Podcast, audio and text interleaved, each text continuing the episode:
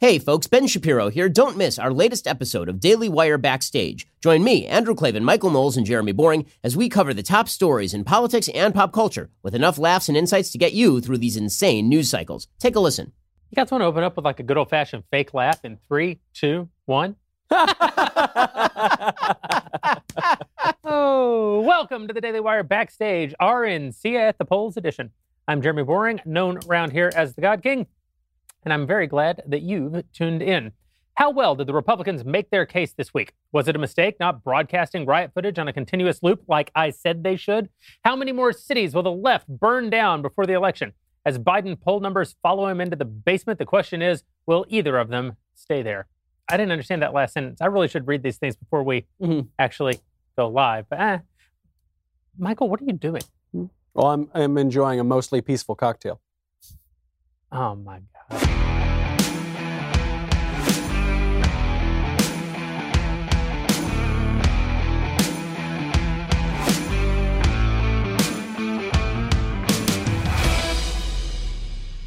Well, hey there, hi there, ho there, folks. Uh, very glad to be with you again, joining me to discuss all of the news of this week and more. Of course, Ben Shapiro, Michael Knowles, and a special guest, our very own Matt Walsh. Matt, we're really glad to have you with us. We've been trying to save the Klavan for uh, several months now, and I got no notification he wasn't going to be here, so I can only assume the worst. We did our best.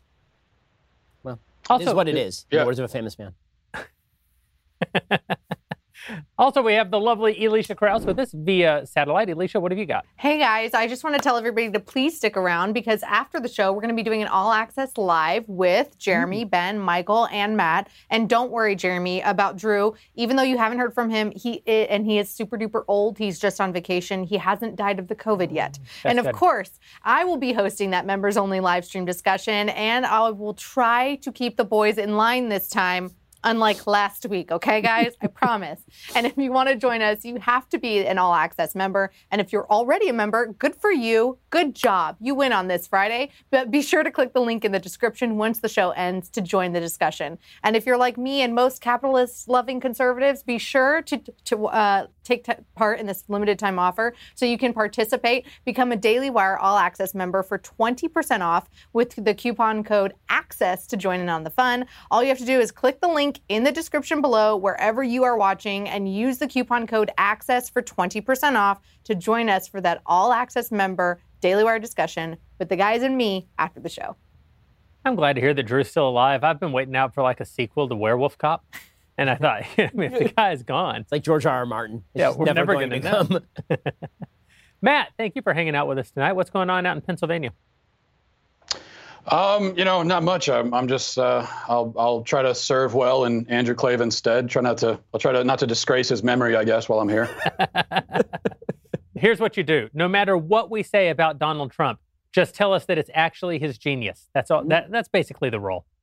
For example, I, can't, I, I definitely can't do that. I can't do that. if I were to say something like, I don't know if you guys heard, but Donald Trump caught the curtains on fire in the Oval Office while he was trying to put. Uh, I can't take this anywhere. Yeah. Anyway, your job is just to say, ah, oh, that's just part of his genius. Mm-hmm. Right. Like a 70 minute speech. Like that'd be that'd be an element of genius. Like just going on. Uh, my, my actual thought there is that he was going to segue directly from the nomination acceptance into a second inaugural.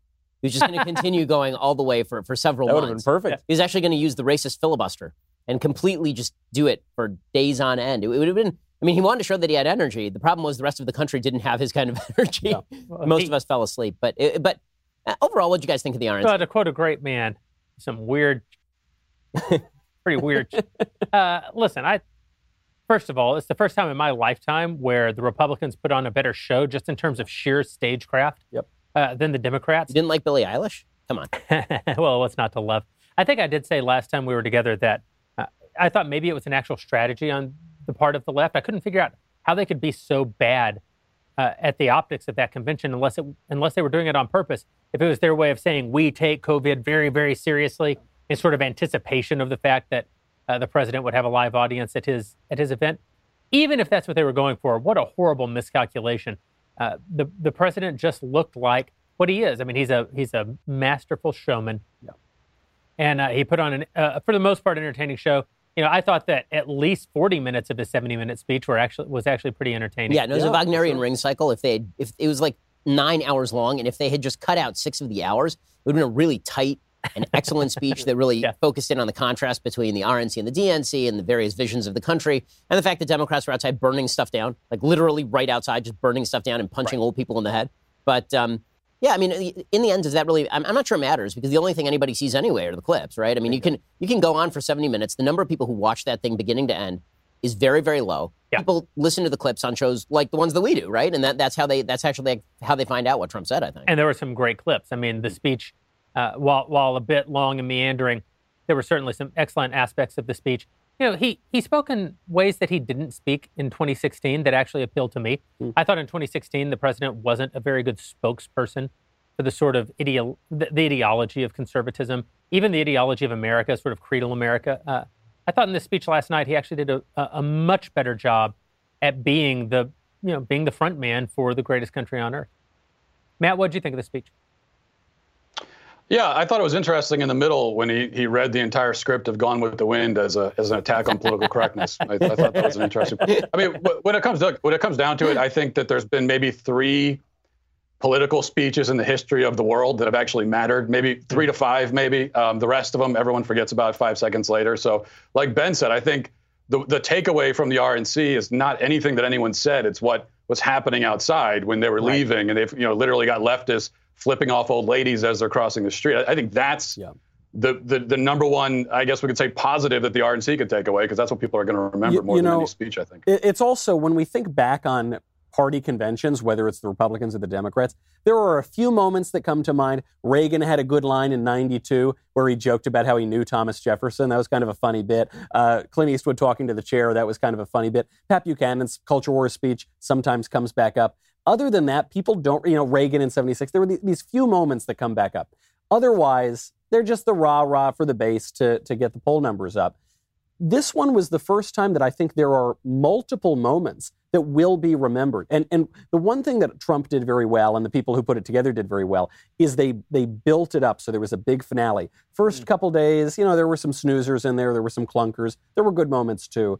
But it, it built and built. You had uh, two nights ago, you had Sister Dede Byrne, who, you know, Sister Dr. Colonel Dede Byrne, you know, gave this great speech on abortion. And then last night, you had these moments. Ann Dorn, you know, the, the widow. That was the- of that was the moment. That, was the moment. I mean, that was the greatest moment. Before we I've talk about it, let's let's play the Today. the the clip of, uh, yeah, here we go. Yeah, yeah.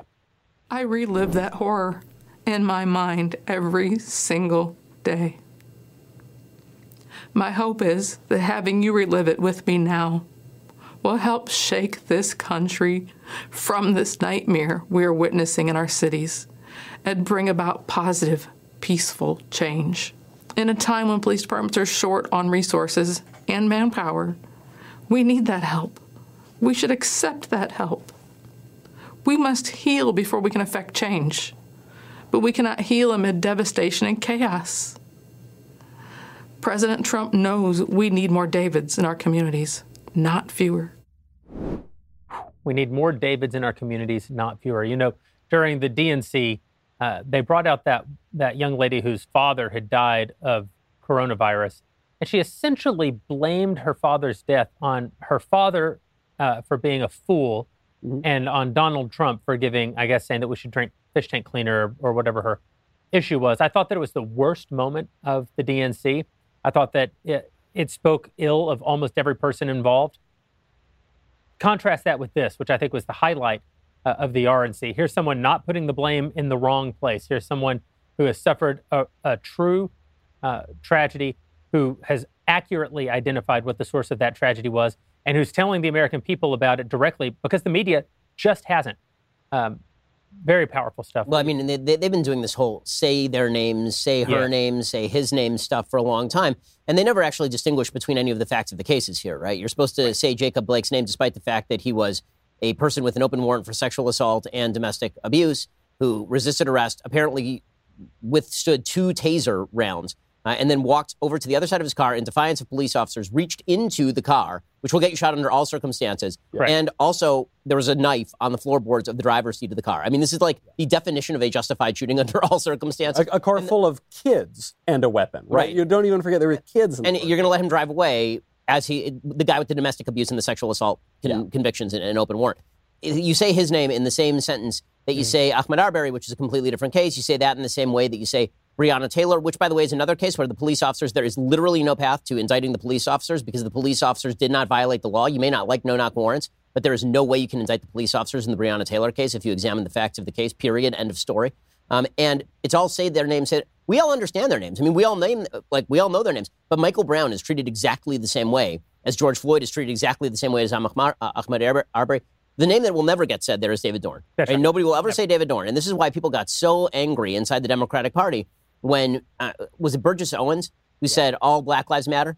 And or, with Terry Crews, Terry Crews, Terry was Terry Crews Crews, said Terry. Crews said I think all Burgess Black Lives said Matter. Yeah, they said uh, the, Terry Terry Crews said all Black Lives Matter, and Don Lemon went insane because the moment you mention the fact that all Black Lives Matter, including people who are more likely to, including cases that are far more indicative of a national trend, like David Dorn's murder, than than police officers randomly shooting black people.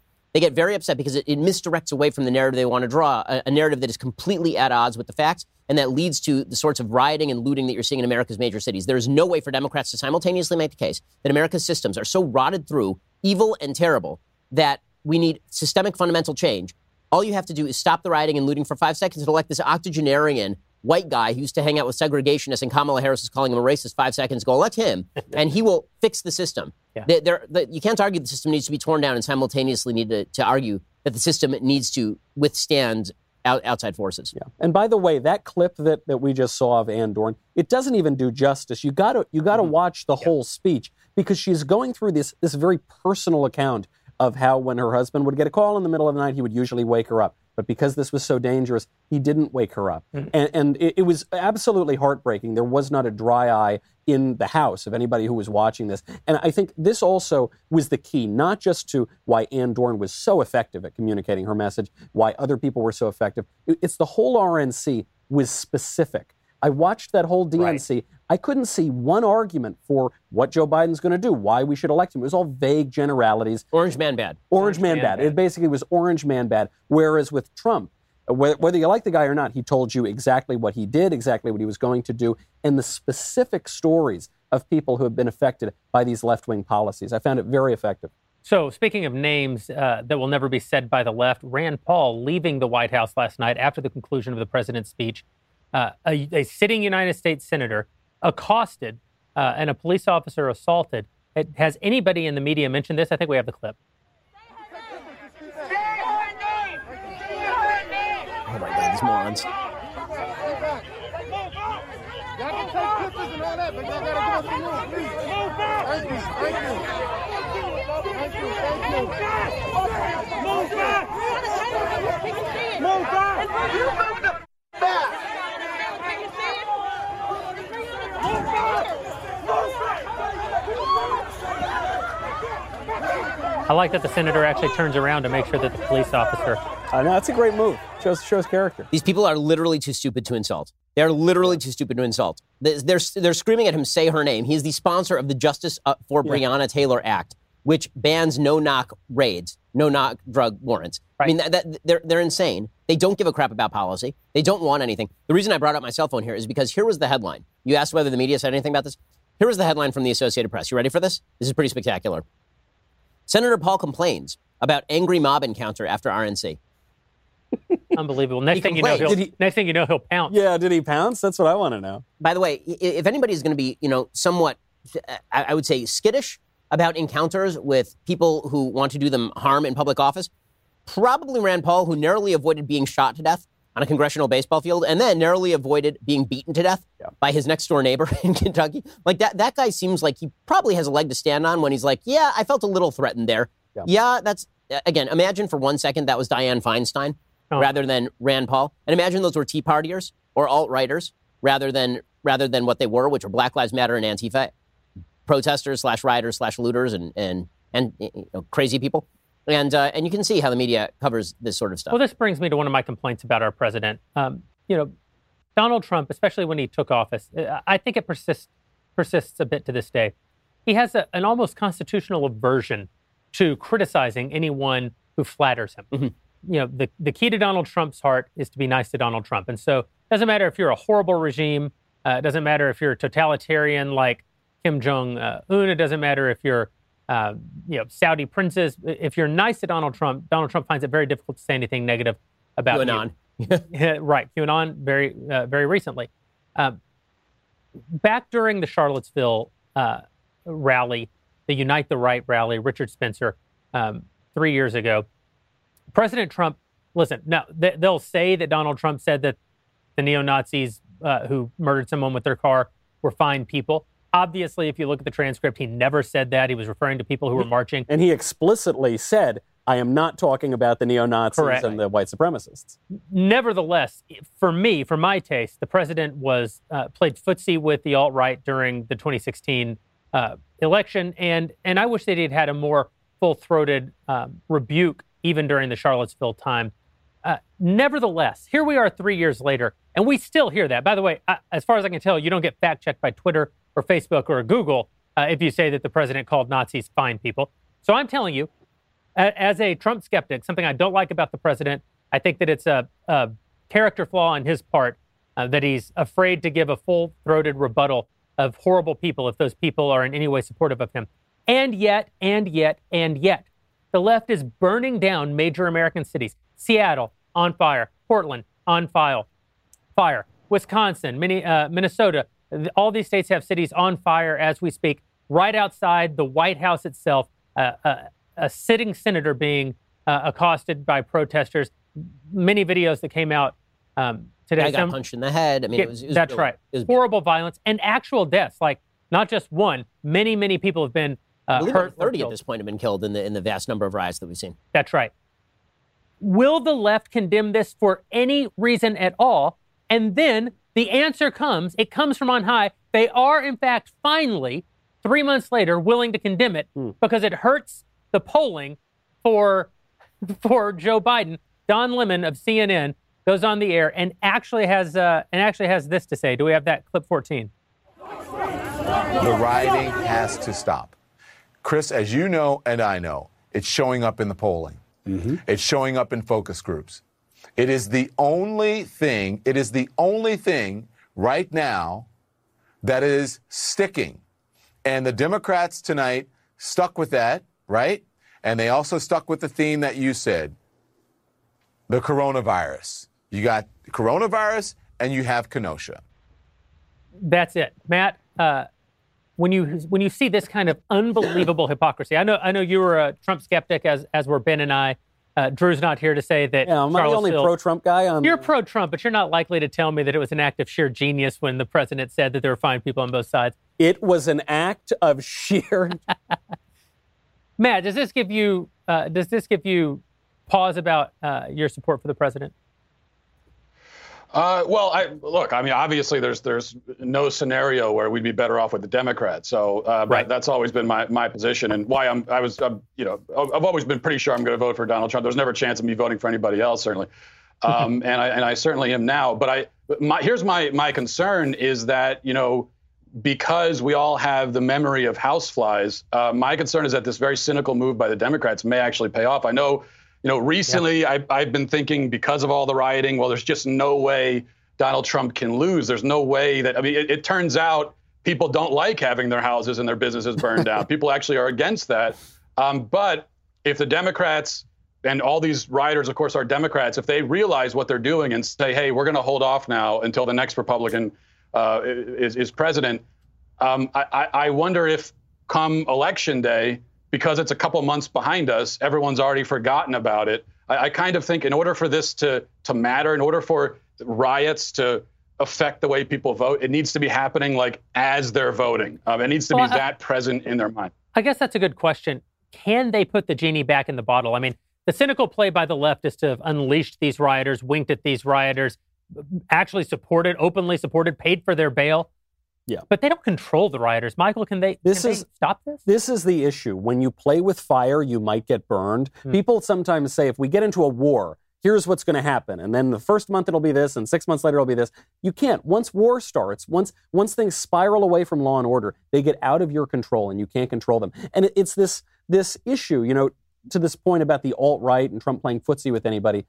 Donald Trump has been saying since the 90s, since the first time he thought about running for president, he said that David Duke is a Hitler lover, right? He's condemned these sorts of people. And he's done it again and again and again, specifically on David Duke, such that in 2016 he actually said, How many times do I have to talk about David Duke? I don't know David Duke. I hate David Duke. He's a bad guy, whatever. He was joking about that.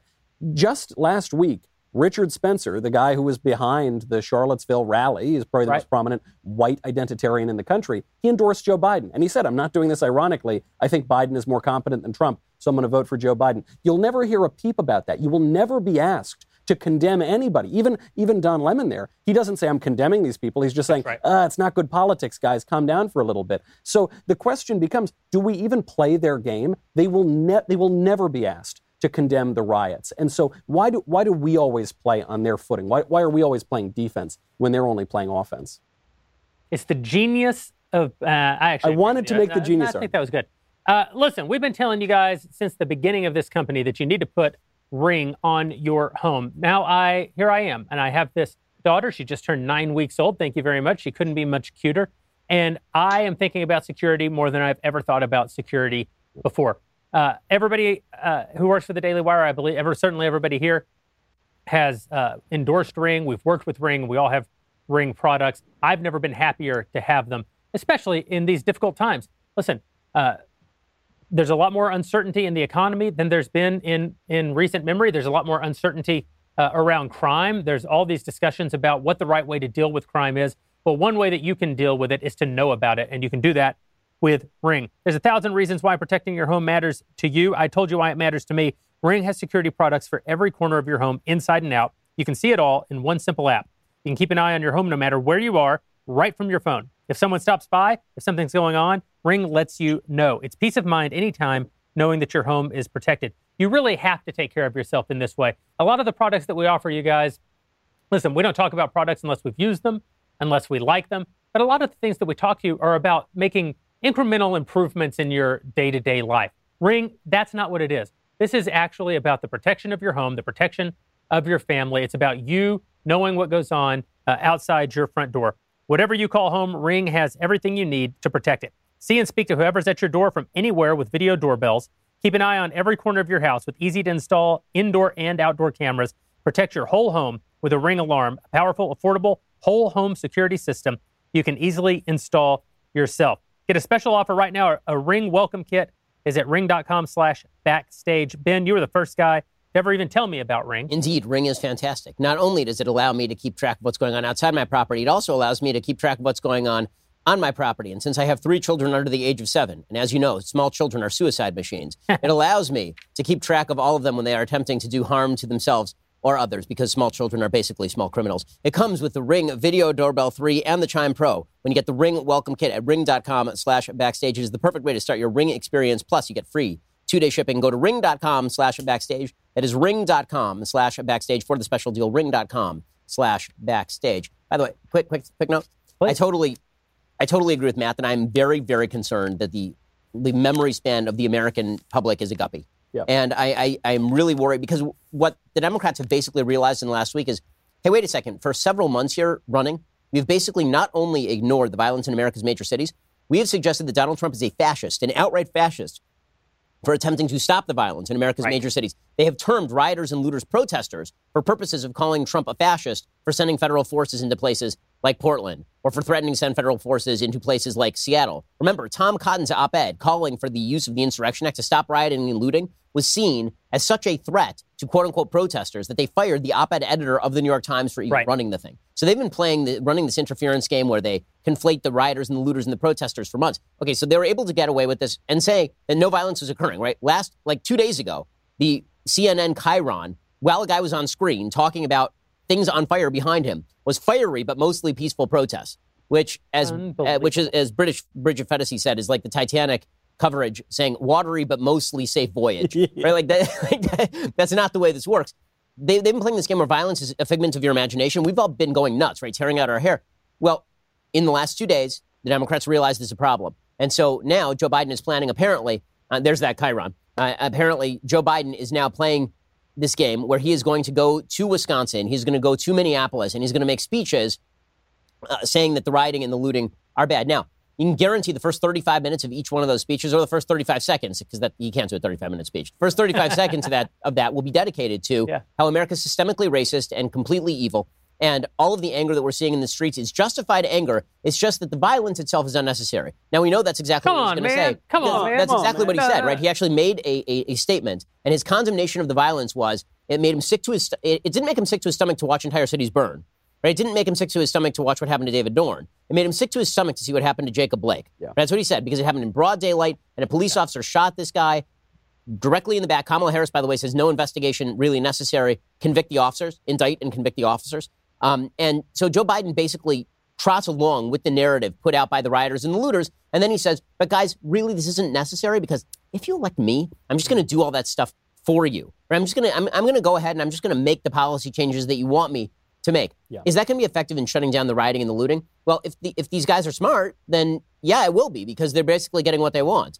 But I I think some of them are are don't give a crap about any of this. I think what they give a crap about is mainly burning things. And so eventually, the question is going to be whether Democratic mayors decide to shut it down with use of So force. Matt, Matt, you were one to jump in there, I think.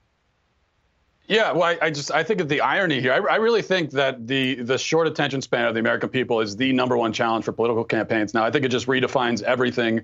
I think we might look back and say that the Mon- Monica Lewinsky scandal was the last real political scandal in history because it's the last one that people really talked about for you know years. Really, uh, we just don't do that anymore. So the irony is that the the thing that has helped Trump uh, and that has made him sort of Teflon for the last three years may be turning against him because you think about all these scandals, whether real or imagined, that in the past would have just totally destroyed. I would starting with the Access Hollywood tape, uh, you know, r- just a couple weeks before the election. I mean, you, you think back in in history, it, it seems like that would have completely destroyed politicians.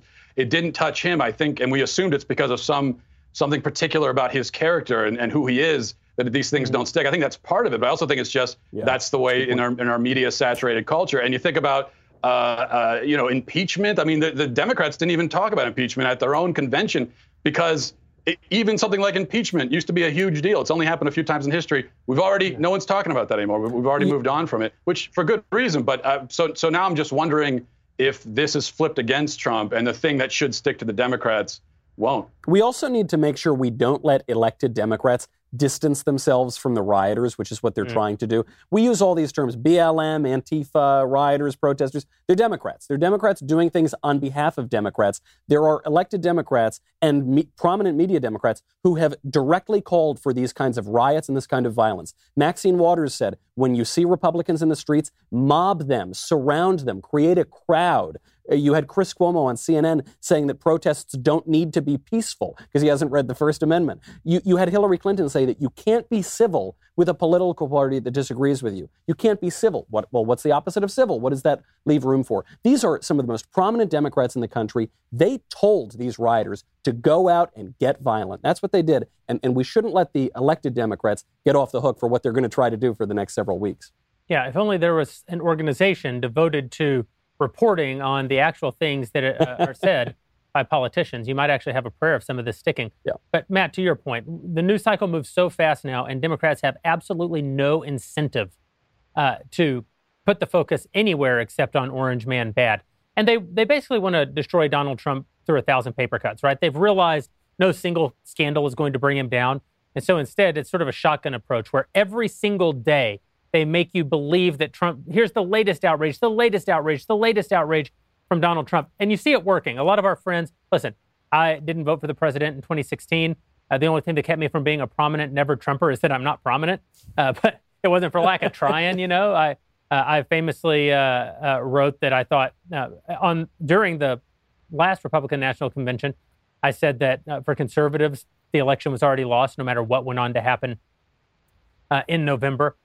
Uh, and even I can tell you that I've watched many of, of our peers who were in that Never Trump movement in 2016 actually fall for this sort of media approach, wherein they are outraged by every outrage. And so they are in a constant state of being outraged, no matter what the actual thing is, no matter whether it's actually relevant, no matter whether it's actually true. It's sort of like conspiracy, all conspiracy theories uh, basically thrive on the preponderance of false evidence.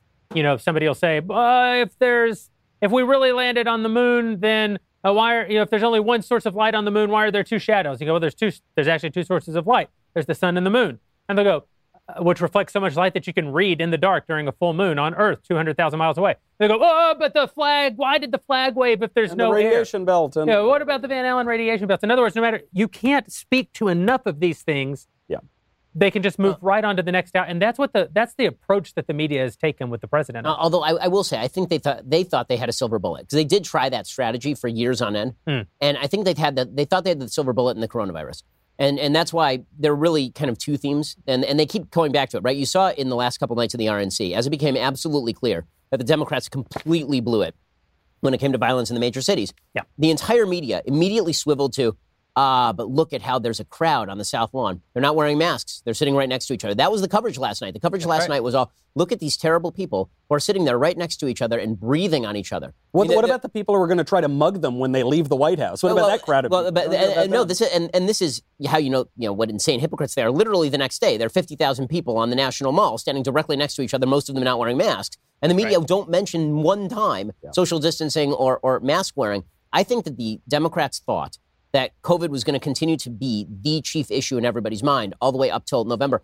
I don't think they're right about this. I think that, you know, So it- you, you may have seen, Ben, we were the number one publisher in the world on Facebook in the month of July. Daily Wire's first time uh, th- that I think, uh, certainly that any uh, internet media company has ever. no to Kevin Roose at the New York Times. Yeah, Mad bro.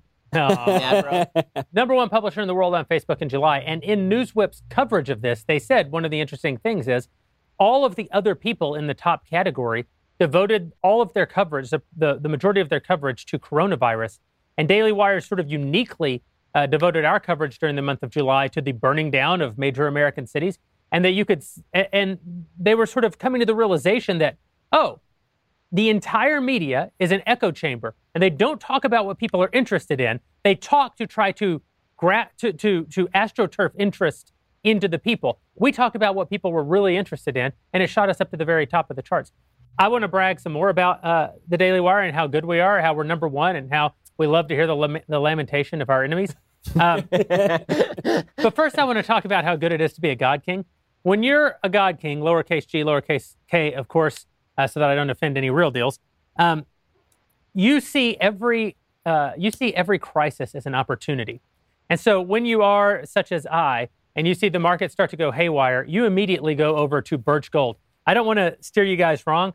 Um, people who are not risk averse, people who see who see opportunity in crisis, have made a lot of money uh, during this tumultuous year. One of the ways that we've been able to do that is with Birch Gold. Since 2016, we've been telling you, hey, you got to invest at least some of your money in gold. I would never say put all of your money in precious metals. Neither would Ben, Michael, Matt. Uh, but some of your money should be diversified into gold. And we do all of our gold investing with Birch Gold.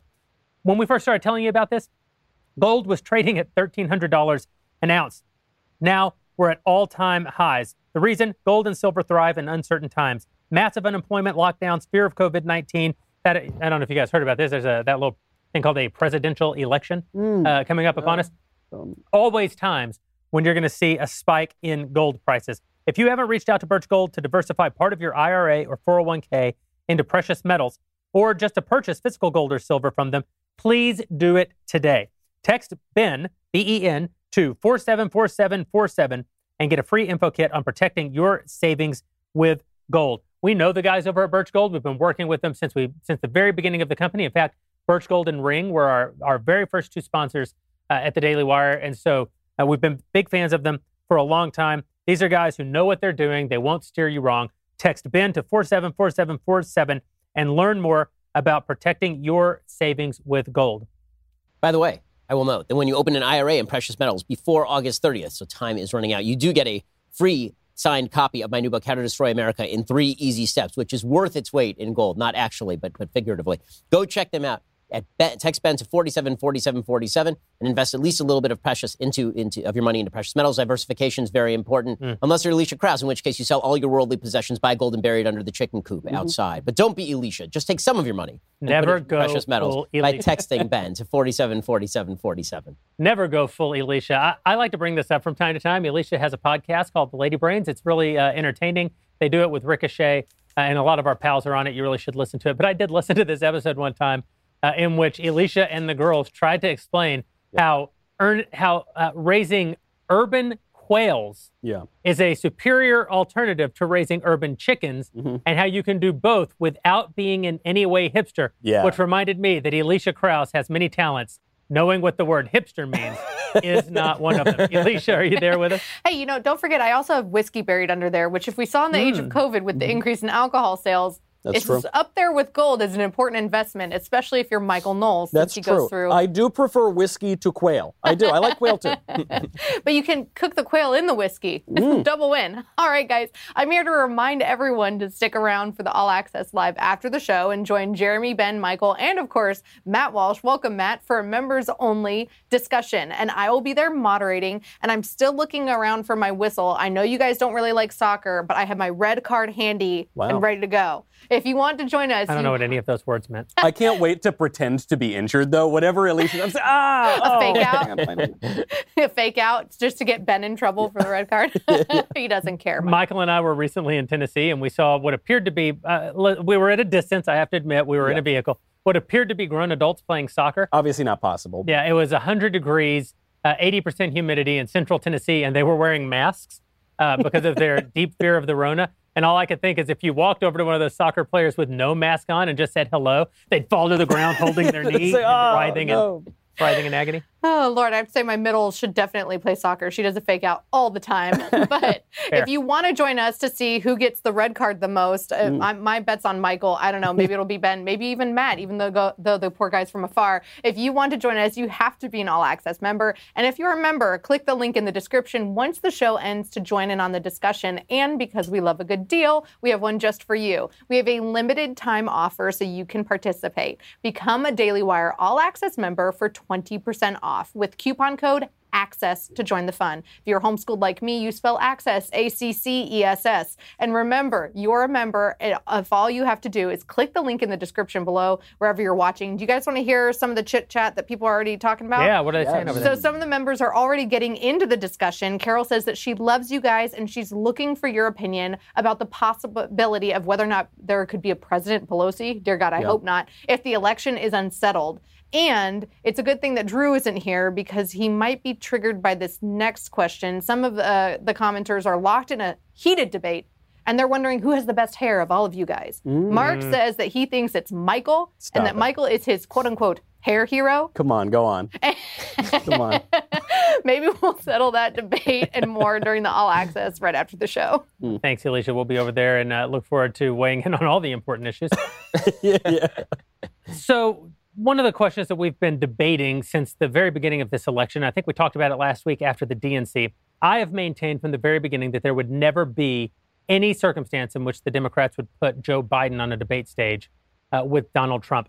This last week, after seeing the performance that the president gave, seeing the, the overall performance uh, of all the Republicans at the RNC, how uh, they were willing to take the fight to the Democrats, and after the Speaker of the House herself, uh, Nancy Pelosi, actually floated the idea of Joe Biden not doing a debate. I was the only one last week who said that there wouldn't be a debate. I think I put a little money on the line. want to go around the horn and see if you guys have had the opportunity to realize just how right I am. Michael, what are you thinking? I would have disagreed a couple of weeks ago, but I think now it's becoming more likely. They had had these op ed columnists, these Democrats, floating this idea that Biden doesn't debate. Eh, That didn't stick. Now you have Pelosi. She's the most powerful elected Democrat in the country. She's floating it. It's a little more serious. The one reason, though, and I, uh, Ben and I were talking about this a little bit earlier today, the, the, the one reason why I think he, Biden still has to debate is because the, the convention didn't work for the Democrats. It's not even just because the Democrats are burning down the country. Uh, the convention was supposed to give them a boost in the polls. You don't really see that. Choosing a vice president was supposed to give you a boost in the polls. That did not happen. Actually, Rasmussen showed that it hurt uh, Joe Biden. And I, I suspect, we don't have the numbers yet, but I suspect that President Trump is going to get even more of a boost out of the RNC. So the numbers are not trending in Biden's direction. And I think if he shows the cowardice of not going up and debating, that it, it's it's going to hurt him even more. So my money is still slightly on his going and showing up to some kind of debate, but it, it's pretty clear at this point the party itself does not want him on that Well, stage. I'll tell you what's really got me, uh, what's reinforced for me that there won't be a debate. And it's that on social media, all the Democrats who, listen, people with whom I'm personal friends, have all started saying that Donald Trump doesn't want a debate and that Donald Trump is asking for a fourth debate to set up for the idea that uh, that he won't do any debates because Biden won't do a fourth debate. In other words, they they are creating. projecting. They're projecting. That's right. Ben, what do you think? Um, no, I, I think Biden has to debate. I mean, at this point, the election is too close, um, and it is. I mean, people are looking at that national number as though the national number matters, and the national number does not matter. He's they, they're running up the score in California, they're running up the score in New York, but you can see the polls have narrowed considerably in the last couple of weeks in virtually every swing state. Uh, he's now back in the lead in North Carolina, which obviously he has to win, but the the lead is basically down to zero in Minnesota. With that's because I, I can't think of any other reason other than the riots in Minneapolis. Right. Uh, the the numbers are going to close extremely fast in Wisconsin. I think that Trump right now has the upper hand in Wisconsin. What Trump really needs is in the same way that Barack Obama doubled down on the voters who brought him victory in 2008 and actually lost some votes from 2008 to 2012 and then won re-election because he got the people who loved him the most to show up in even greater numbers.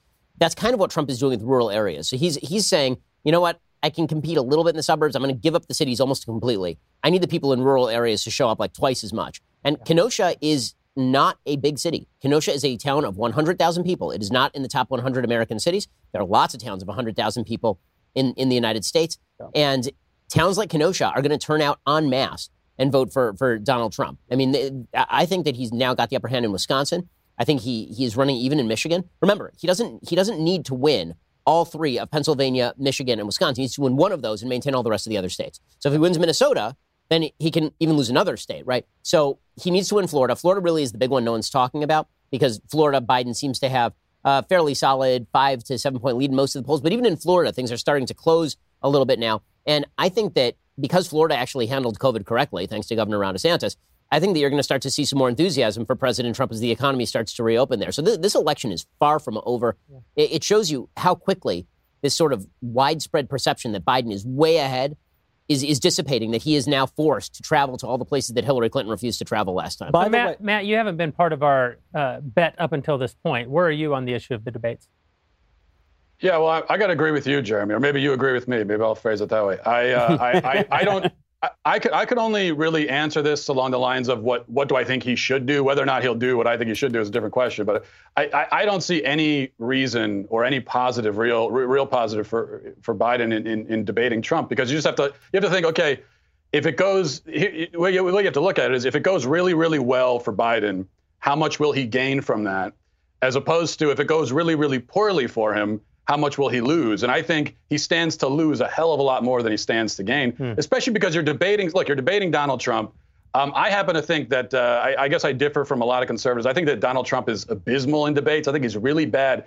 But, and, and, he, and he tends to be kind of low energy too, actually, in debates. But, um, but what he does, he only needs like one line. He'll just have Right. one little. Yeah. It, it could go for three hours, but I'll, like it, it, with uh, with with Hillary, he just had one line, terrible performance. But he just uh, one time he just said, well, "If I'm elected, you'll go to jail," and and uh, and that was it. It was, Rosie that, that was that was the only thing. It was the only thing that defined that enti- entire debate. So you're you're debating a guy who just needs to have one little. Uh, one little line like that, and at the same time, you're also, from Biden's perspective, you're also senile. So just the risk is is extremely high for him, and I, I just All- don't see. All he really has to do is cite Hunter Biden and then call Joe Biden senile, and it gets real ugly for Joe real fast. Yeah. 'Cause once Joe gets agitated, he just he can't get it back. I mean, you've seen you've seen this in his public appearances, and people keep ignoring this. That even Joe Joe Biden on teleprompter is better than Joe Biden off teleprompter. That's right. When he does these public appearances, every time somebody asks him a question that he doesn't like, he starts challenging them to fist fights. It, Come remember, on, remember man. Hey Fat? Come on, you, Hey, Fat. Hey, fat. You want to Hey go? Fat? Hey Listen, Fat, that was a solid one. Hey, Orange, you want to go out back and uh, push ups in the street with a brawl? That's what I'm talking Or about. Bob. You know, I also don't want to just blow over something that Ben just said, which is about Minnesota. Minnesota is a blue state. Ronald Reagan won 49 states in 1984. He didn't win Minnesota. Right. Minnesota right now, if you've got Donald Trump and Joe Biden running neck and neck, that is not a good uh, sign for the Democratic Party. And you look at the national polls, that doesn't that's not how the election is going to be decided. It's going to go state by state, and you're seeing the direct effect of the riots in Minnesota. Those riots, those protests have only been spreading the last couple of months. What does that mean for, for other states? So I got a cell phone before anybody I knew. Uh, I was 18 years old. I got a cell phone. Listen, I'm old, so just take that for what it's worth. I got a cell phone. Since that time, I've had one major pet peeve about cell phones. That's that they're too damn expensive. I hate overpaying uh, for cell phone coverage, and that's why we want to talk to you guys today about Pure Talk. Think about all the money you automatically give away every month taxes, obviously, internet, cable, utility bills. Then there's that cell phone bill. Uh, all the big carriers, AT&T, Verizon, T-Mobile, they all want to charge you for data and perks that you'll never use. But thankfully, that's where Pure Talk USA comes in. Pure Talk gives you the exact same coverage. Can't state this strongly enough. It's the same coverage, same towers, uh, same bars, but it costs you how much? Half. Half the money, same coverage with no contract and no excessive fees. You could use that money and uh, go, over, go over to Birch Gold and uh, do a little saving for the future. Or you could go become an all access subscriber here at the Daily Wire for 20 bucks a month, promo code ACCESS, and you could ask us questions uh, after the show. Or you could put it in an envelope for a rainy day. Not for you, for me. After a, enough rainy days, you just write God King, care of Daily Wire, stick it in the mail. It's like Santa Claus. The post office knows exactly how to find me. Mhm. Uh, we would all be happier if you were saving money using uh, Pure Talk USA. Right now, enjoy unlimited talk, text, and two gigs of data, all for just $20 a month. The average person is saving over $400 a year on their wireless bill with Pure Talk USA. So grab your mobile phone, dial pound 250, and say my name, Ben Shapiro. When you do, you'll save $250 off any iPhone, including the new iPhone SE. Again, that is pound 250 say keyword Ben Shapiro. There's not much in life that makes Matt Walsh smile. But the idea of saving money on Pure Talk USA is one of those few things. There's a myth that Walsh has never smiled. But in fact, the only time he has ever smiled is when he thinks about saving money at Pure Talk USA. Simply smarter wireless. Dial pound 250, say keyword Ben Shapiro, and make Matt Walsh smile and Tinkerbell live once more. Tinkerbell lives if you buy Wow. uh, your cell phone through It's a hard pitch. It's a hard pitch. Yeah, You know, you- good. the- some people give the soft sell. I really go for it. You know? well, that's why you're the best in the business, Ben. That's why you're the best in the business. So here we are. We're now, the conventions are passed. Maybe there will be debates, maybe there won't. Uh, we're, the, the House is divided here 50 50 uh, on that question. Uh, although, Matt, I do like how you said that, that there's what he should do and what he will do. Uh, that's always the case in politics. Almost no one in politics ever does what they should do. They almost exclusively do what they think they're supposed to do. And that's one of the reasons that we find ourselves in all the trouble that we're in as a country. Nevertheless, here we are. We're in the, the run up to the election. Typically, somewhere in the next five weeks, some sort of earth shattering surprise enters the election. Uh, uh, famously in 2016, it was the all access uh, tape, right? The all access tape drops only a few weeks out from the election. We all think uh, Donald Trump's campaign is finished. Uh, in 2008, it was the actual collapse of, uh, of American economy. the American economy. Um, what's it going to be this time? I mean, there's no way 2020 doesn't give us the craziest I was curveball. literally about to say this. So, channeling our friend, our, our late departed friend, Andrew Klavan. So, Andrew Klavan, Bless his soul. he, He'll be missed. he, he's, he has said before that it, sudden, it sometimes feels like we're one plot twist short. Right? As, as a guy who writes novels, Drew has a very good feel for sort of there needs to be one more plot twist in order to make this plot really run. And believe it or not, despite the fact that the writers of 2020 have gone all out, I mean, they've done everything from hurricanes to cities burning to COVID 19, like literally all the impeachment, Bernie Sanders, like all the storylines. We're still a couple of plot twists short. I feel like there's one fairly predictable plot twist that is going to happen, and that is going to be the clear exposure of the fact that Joe Biden is not a healthy man. Um, And the reason that I, I say that is because in 2016, we had the exact same thing. For months and months on end, people kept saying Hillary Clinton does not look good. Right? Hillary Clinton does not look like she is she is quite as lively as normal. She's not on the campaign trail very much. Remember, people were making a big deal out of her hacking cough. And these days, that would have a completely different connotation because of COVID. But she, but she was kind of hacking away, and people were like, she really doesn't sound good. She looks tired. She doesn't feel with it. And then that was a, a remember, it was conspiracy theory, conspiracy theory, conspiracy theory. And then there she is at the 9/11 memorial, and then she collapses into a van. And everybody's like, whoa, hold up. Are we allowed to ask questions now about her state of health? And she said that it was about dehydration and it wasn't anything else, and people were very suspicious. I feel like Joe Biden has been staving off the fact that he is a, a vastly diminished person since I mean all you have to do is watch it was so funny. There there are literally people in the in the Democratic media and they are. They are the Democratic establishment party media. It's it's it's insane. I mean, I've never seen the full merger of the media and the Democratic Party the way that we have seen in the recent past. It's it's it's crazy, and I've been watching it my entire life. It's never reached this level. They will literally call you a conspiracy theorist if you play a tape of Joe Biden from eight years ago. Yeah. If you play a tape of him with Paul Ryan, where he's you know being his smarmy self, but he's at least with it, and then you play a tape of him now slurring his words and falling off at the end of sentences and forgetting where he is. They're like, oh, that's a conspiracy theory. He's fine. Everything's good. He's riding a bike. Everything's fine.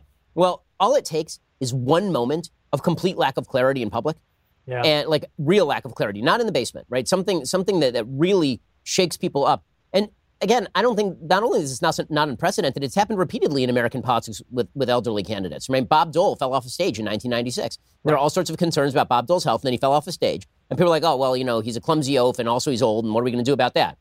And they, they, they tried Answer, to send, they voted for Bill Clinton. and they voted for Bill Clinton. Uh, and and so I, I feel like that's that's the predictable twist. There, there's going to be some other twist, some black swan event that I can't predict, but that one seems like fairly obvious. And the more he's out in public, the better the chance something like that happens. I think. Well, I'm not rooting for it. I just think that that's a reality. When you're 78 years old, Yeah. and you are not who you once were, and they're asking 15 hour days of you campaigning, that, are that they is not a not- recipe are, for are they going to have him out in public? I mean, I guess that's the question. I think they have to. Yeah, I think they sort of, to.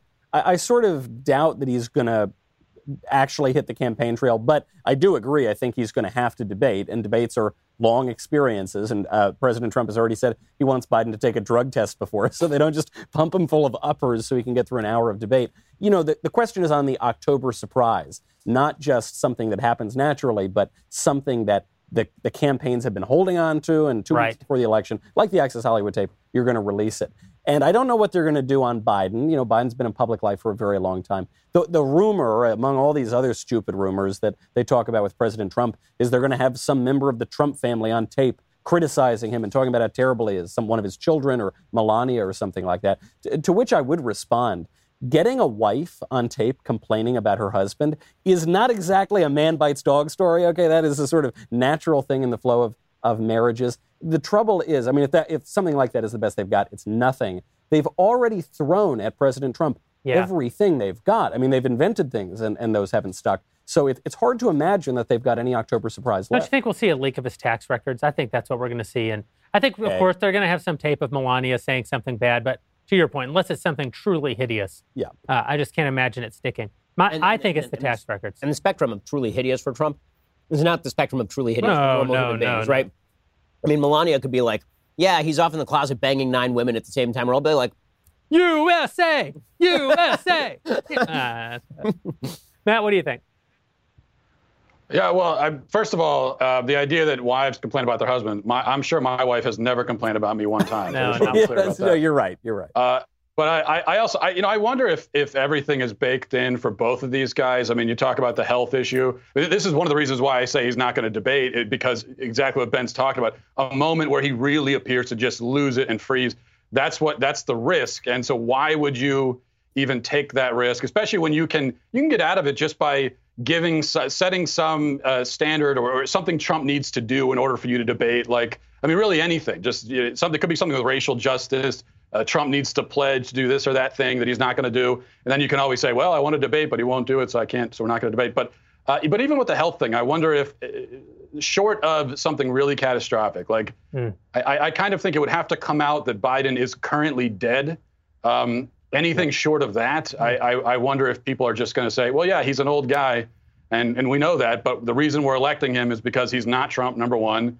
And number two, uh, you know, this is this is a, he's a transitional candidate, so we don't even need him to, you know, be healthy for the entire term. We just need a Democrat in Just there. need to so, win. Yeah. Interesting. Uh, the one thing we know is that we don't know everything yet. That's one of the reasons, by the way, that I hate this whole idea of early voting. And both parties are really calling for early voting right now, Yeah. uh, because when when parties are desperate and in times of corruption, they always call on early voting. You shouldn't vote early.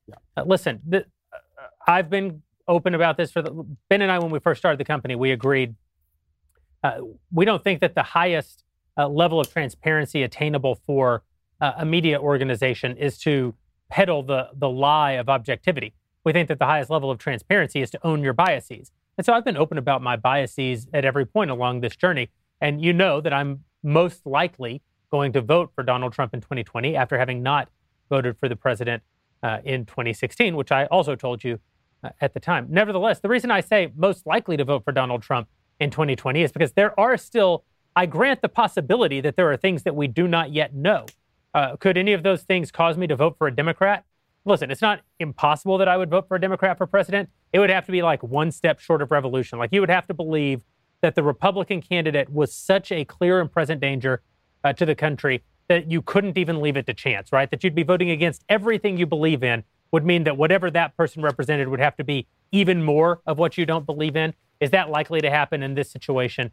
Of course not. We, as you said, they've thrown everything they've got at uh, at President Trump. I think we know most of what there is to know about him. Nevertheless, I do believe you're supposed to keep your options open. You're supposed to make these guys earn your votes. And it's possible that there could be things that made it impossible for you to pull the lever uh, for someone. Vote early, uh, this term that everyone's using, used to be connected to another term, vote often, Right. right? Vote early and vote often. And it really is the same thing now. It's just a little wink at, uh, little wink at corruption. But absolutely, I think that, um, Quick note on this, by the way. please, yeah. Um, so uh, it's it's kind of amazing how both parties boxed them in with regard to the procedures of voting.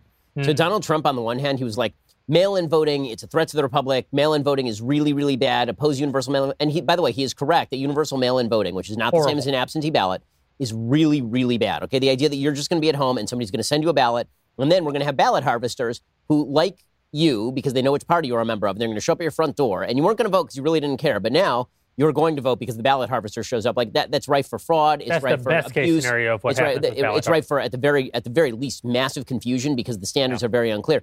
But the politically, it is it is malfeasance to talk about how bad it is to do mail-in voting because you've now convinced your entire base not to do mail-in voting. Now, by the same by the same, which by the way is why Trump then reversed himself in Florida. He's like, wait a second, there are a bunch of old people who are going to vote for me in Florida. Mail-in voting in Florida is good. Everywhere else it's bad. In Florida, it's very good.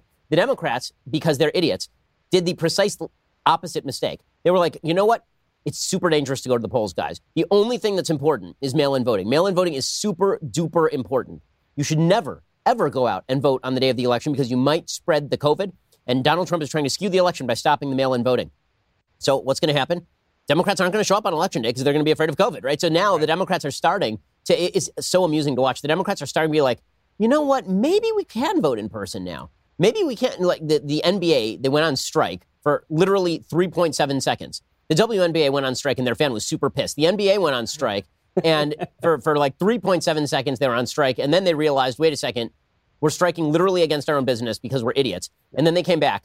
And the concession they received from the owners is the owners said that they would use their arenas for voting places. Well, wait a second. I thought five seconds ago it was super dangerous to vote in person, but now apparently not. Do you get the feeling that COVID is ever like a political thing for the Democrats? Yeah, Like no, ever, ever just on, a man. little bit? How Like the dare you. COVID handling is just a little bit How political? dare you? Quick note, by the way, I think that as a political matter, we should open a show on Broadway just for the sake of saying that Broadway should be open because they've had zero deaths and zero cases in Manhattan for weeks at this point, and they're still not opening that place because it's because of the, the political incentive structure. O K L A H O M A, Oklahoma. That's the only one I could do. Wait, is that even a state anymore? I thought that Gorsuch gave that one away. Uh, I can't even do it. We've drifted well off of the, well, I was about to say off the It's gone. reservation, but I think it's actually an inappropriate joke under the circumstances. I want to tell you guys about a brand new sponsor, and their name is Azlo.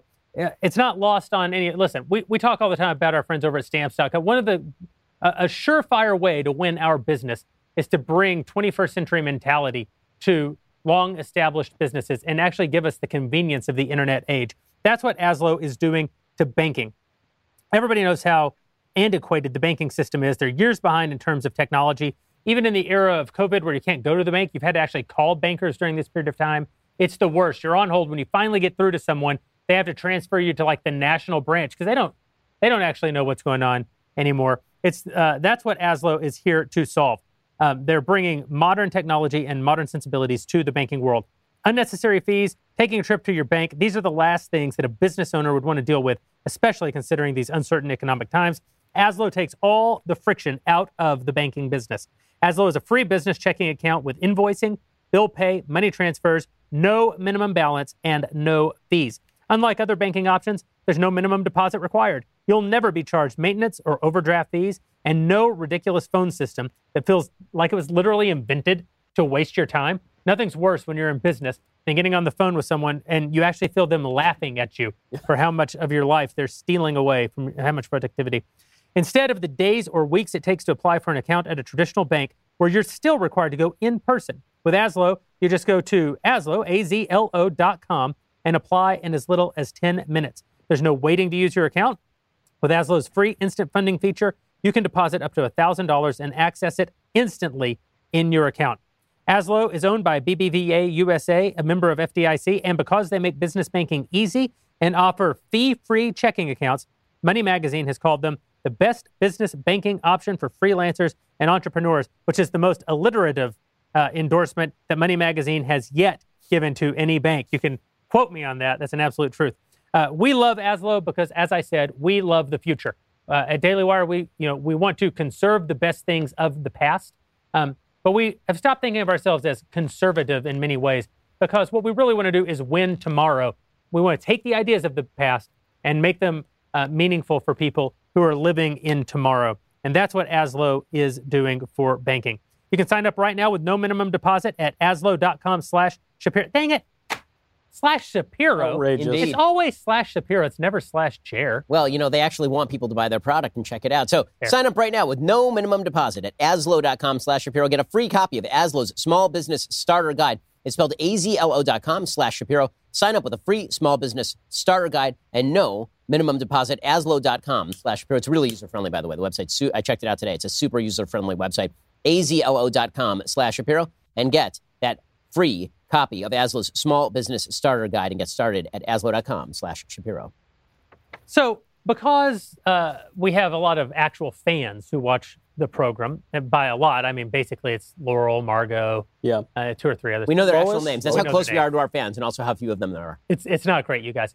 Uh, nevertheless, because they're watching, and because we have the Matt Walsh, uh, the theocratic fascist himself, on the show, I know that people will be devastated if we don't have one Protestant Catholic argument. Yeah. And so, what I I'm just going to stay over here, guys. Ben, Go at it. Go no at it. place- Enjoy yourselves. There's no place for you in this conversation, my friend. Uh, what I want to talk about actually is the Catholicism. Why the Pope is terrible. Go. And I don't mean Well, this Pope. I mean yeah. the papacy Oh, okay. itself, right. historically. Oh, okay. Well- Martin Luther deserves a theme song. If he has one, I don't know what it is. Uh, no, what I want to talk about is the Catholicism of Democrats, because we live in a country where every Democrat is Catholic. Every every pro-abortion Democrat Yeah, yeah. in the country is Catholic. Uh, now, to my understanding, you're not even allowed to. Basically, half of them aren't even allowed to take communion Yeah. in Catholic churches. Uh, nevertheless, what what is it about? Uh, and you can answer this either way. I'm I'm I'm setting it up as a being a jerk because of our Protestant Catholic debates, but I'm actually very curious about it. So don't take this as as a jab. I want to know what the relationship between Democrat politicians and Catholicism is. Why one wields the other, and which is wielding which? Matt. Um, I was just going to look up. I didn't have a chance. I'm going to look up statistics. How many Democrats are Catholic versus Protestant? Because I'm pretty sure, I'm pretty sure there, there are more Protestants, but I didn't have a chance. Th- They're Um, more uh, you know, Protestant, there but, may well- but Catholics are split. I- I- if you look at just Democrats, they're more Protestant. But if you look at Catholics, for some reason, they're split 50 50, even though the Catholic Church does not permit you to support many of the things the Democratic Party. But I guess what I would say Yeah. too, what, what I would say in all in all sincerity is that yes, there may very well be uh, more Protestant Democrats, and there may very well be more uh, or an equal number of uh, Catholics who are Republican. But that's not really the question. The question is about Democrat politicians who Yeah. who uh, who operate against Yeah. everything that the church stands for. And nevertheless- pretend to be devout. Nevertheless, wield Catholicism somewhat uniquely. Yeah, I think I think the I think the reason you know, there there are a few reasons for it, but you know these are first of all these are sort of like legacy Catholics that were grandfathered in. They you know they they we know so as the Democrat Party has shifted, um, and uh, we know that you know the, the, their their grandparents and their family has been Mhm. Catholic, um, but. Uh, so as a shift in the Democrat Party has happened, it also has happened in the church in America, and uh, and you know, part of the problem is you, know, you you point out a lot of these Democrats aren't supposed to be taking communion, or or they can't take communion, and that's that's true. I mean, none of them should be taking communion because they all support open sin. They're all committing the sin of scandal, a mortal sin, by supporting abortion. So not a single one of them is allowed to take communion. Uh, but the problem is precisely that almost all of them are. It's it's very rare that you hear about uh, one of these guys actually being turned down communion. And when it does happen, the thing is that the priest who does it is shipped out of town Yeah. because a lot of these bishops in America today are basically bureaucrats, um, not un, not not that far from the Democrat politicians themselves. So uh, I I think if the rules were actually enforced. Um, and these Democrats had to endure the hu- humiliation of being turned down for communion and that sort of thing, and actually being rebuked by their bishops. Then uh, I don't think you're going to have as many Democrats identifying themselves as Catholic. But that doesn't happen. So they identify themselves that way because they can, and no one no one stops them. Yeah, I mean, Joe Biden is obviously an apostate who does not believe in the faith, and he he is obviously in a state of grave mortal sin, as as Matt just mentioned, this sin of scandal. Uh, but you see it even beyond the abortion question. It is not acceptable for faithful Catholics to support socialism. You can't do it. There have been many papal encyclicals on this topic. Rerum Novarum, uh, Quod Apostolici Muneris, uh, Centesimus. I mean, it go- goes on and on and on. You cannot do it. Read the Catechism of the Catholic Church. The trouble is, there are many people who identify as Catholic who don't really believe in the faith. Part of this may be because the Catholic Church, in the Christian tradition, believes in infant baptism, whereas more modern iterations of Protestantism over the last two or three hundred years have rejected infant baptism to varying degrees. Many Protestants do support infant baptism. So uh, when it comes to more evangelical or modern Christian Protestant denominations, they believe that it requires this act of will that you have to do when you're 20 years old or 25 years old. And so you're much more conscious of it. One thing you'll notice is the most conservative people in the country very often will be Catholics. Uh, if you think of people like Bill Buckley, Phyllis Schlafly, Russell Kirk, uh, these guys uh, are often Catholic.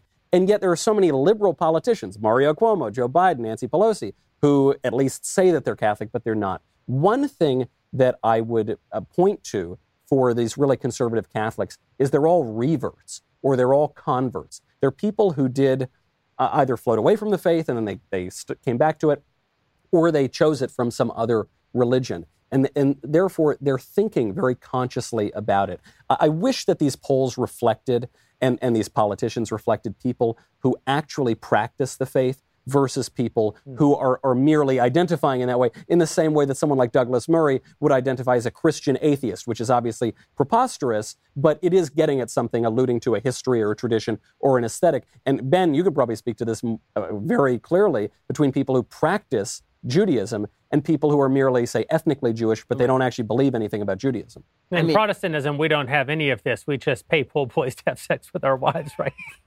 Come on, come on. You- it had to come up at some point, but it was. Uh, Uh, listen, I'd love uh, love to carry on this conversation and also answer a bunch of questions from our users over at the Daily Wire.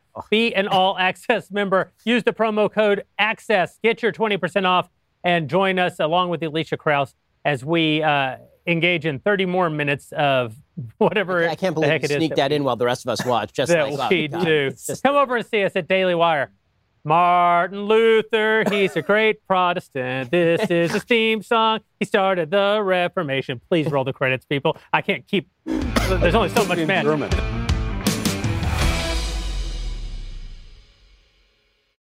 Daily Wire Backstage is produced by Robert Sterling. Executive producer is me, Jeremy Boreing.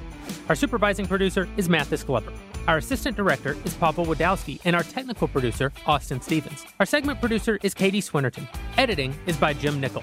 Audio is mixed by Mike Coromina, and our audio assistant is Robin Fenderson. Playback is operated by Nick Sheehan, and hair and makeup is by Nika Geneva. Daily Wire Backstage is a Daily Wire production. Copyright Daily Wire 2020. We'll get to more on this in just one second. First, Pure Talk believes in American values, and that free should mean, you know, like free. So when you switch to Pure Talk today, you'll get a free Samsung 5G smartphone. There's no four line requirement, no activation fee, just a free Samsung that's built to last with a rugged screen, quick charging battery, and top tier data security. Qualifying plans start at just 35 bucks a month for unlimited talk, text, 15 gigs of data, and a mobile hotspot. Pure Talk gives you phenomenal coverage on America's most dependable 5G network. It's the same coverage you know and love, but for half the price of the other guys. The average family saves almost $1,000 a year. So, I challenge you to choose a company that actually doesn't hate your guts and shares your values. Let Pure Talk's expert U.S. customer service team help you make the switch today. Go to puretalk.com slash Shapiro to claim your eligibility for your free brand new Samsung 5G smartphone and start saving on wireless today. Again, go to puretalk.com slash Shapiro to switch to my cell phone company. I've been using them for years. They're fantastic. You'll love them as well. Go to puretalk.com slash Shapiro and claim your eligibility on that free brand new Samsung 5G smartphone. Start saving.